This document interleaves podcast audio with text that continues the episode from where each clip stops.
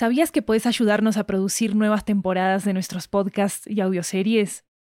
En Estudio 80 ya tenemos a la venta una nueva serie de audiolibros que están basados en nuestros podcasts y que fueron producidos de manera totalmente independiente por nosotros.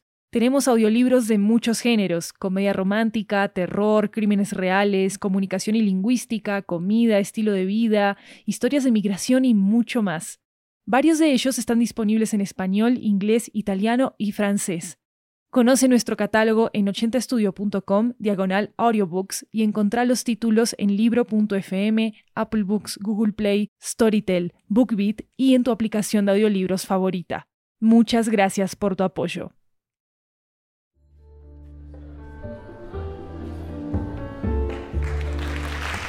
Hola, hola, hola, esto es 80 Cuentos, una antología de cuentos latinoamericanos en audio que recorre toda la región.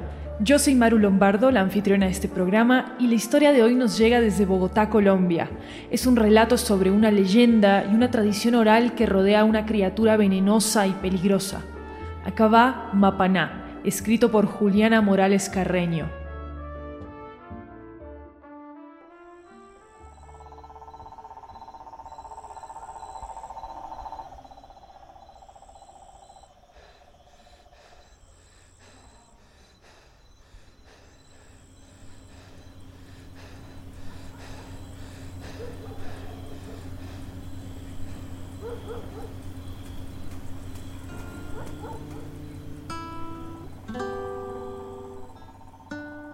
En el pueblo las memorias quedan en las piedras y las lajas, en versos callados, cotizas de caucho y tejos arrugados. Muchos creen que el diablo que es cizañero de Atarbán se fue de este pueblo haciendo la paz, pero el diablo es diablo. Ya no viste ni de rojo ni de azul, acecha en el establo con ojo amargo esperando de nuevo el ataúd. Hace setenta años los balazos y el machete brillaban con odio en el piquete, el cachete, el cadete y el retrete. Los que llegamos nos hicimos los ciegos, pero el río y la serpiente cada noche echan el cuento que no es más que un invento para empezar el tratamiento. Escuche pues, compadre, la leyenda vieja que callan nuestros padres.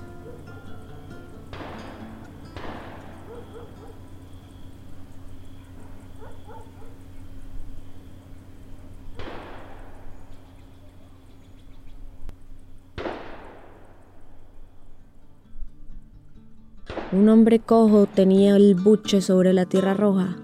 Todavía faltaban horas para el alba.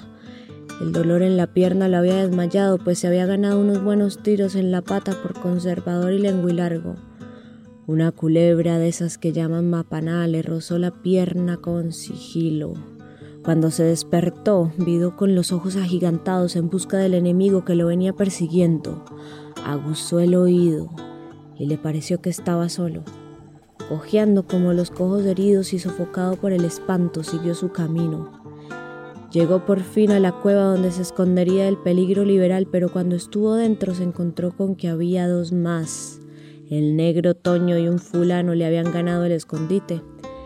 El cojo desenfuñó el ñájaro, pero Toño lo detuvo con su palabra. Nazario Sarmiento, que hace un godo escondiéndose cuando puede estar matando liberales. Buscando cachiporros indios como ustedes, le respondió, pues parece más bien que anda con el rabo entre las patas, igual que usted, refunfuñó.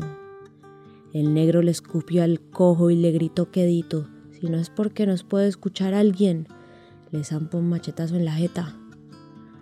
Después de una mirada propia de pistoleros, el cojo Nazario Sarmiento se descompuso y cayó de jeta al suelo, Toño, que es curandero, se fijó en la herida y le dijo que él podía curarle la picadura de culebra.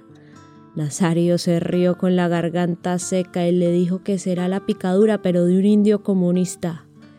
Toño le insistió, yo sé rezar esas picaduras, con secreto, si no lo rezo se le va a esparcir el veneno.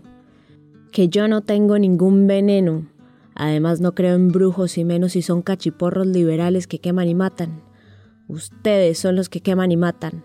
Pues no fueron los míos los que me incendiaron la tierrita. Dos fanegadas de tabaco listas para ensartar, lamentó Nazario.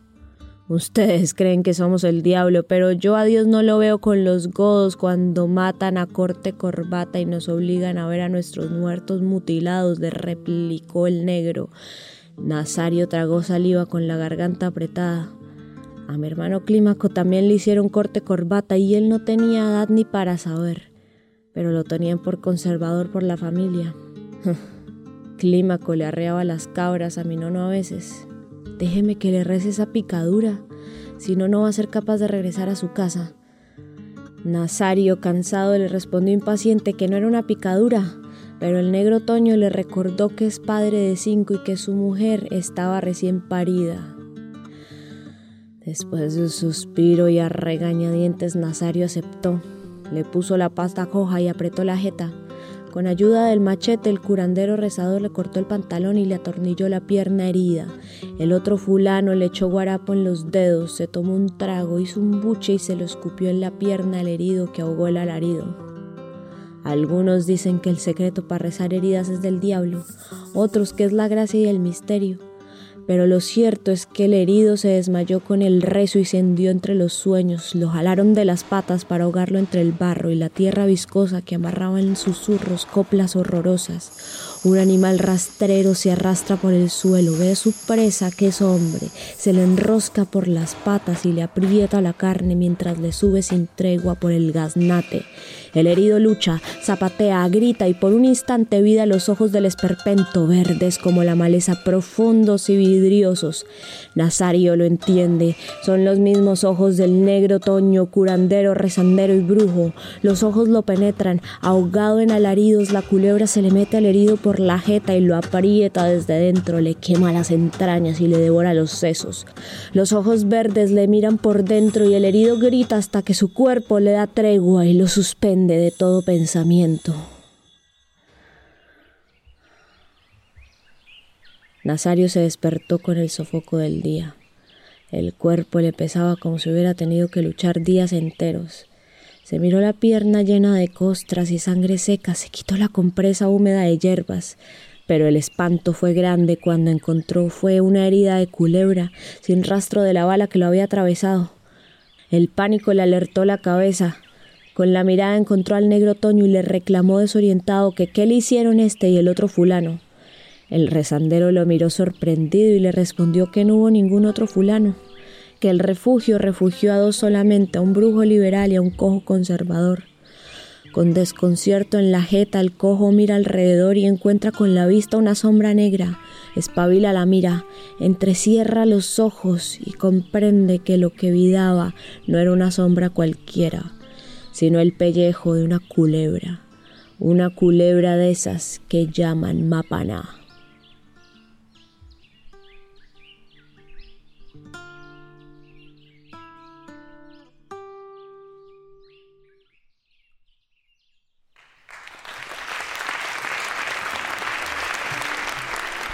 Si les gustó este episodio, déjenos una reseña en Spotify y en Apple Podcast para que podamos llegar a muchas más personas. 80 Cuentos es un show único que le da espacio a voces creativas de todo el continente y regar la voz sobre el show nos puede ayudar a que más creadores y creadoras puedan encontrarnos y participar con nosotros. Así que si les gusta 80 Cuentos, no olviden compartirlo con su familia y con sus amigos y síganos en redes sociales en arroba 80 podcasts con ese al final. Recuerden que hay una versión en inglés de esta historia en este mismo podcast. Se llama Mapaná in English. Este episodio fue ideado, escrito y relatado por Juliana Morales Carreño. Juliana es actriz, directora y creadora teatral y literata. Hace parte del emprendimiento cultural Anfibia Teatro y ha trabajado como guionista en el podcast de ciencia ficción Después de Mañana, de Pod Nation. La música y el diseño sonoro de este episodio son de Jeremías Juárez. Pueden consultar transcripciones de nuestras historias en 80estudio.com diagonal 80-cuentos. Yo soy Maru Lombardo y esto es 80 Cuentos. Nos escuchamos pronto.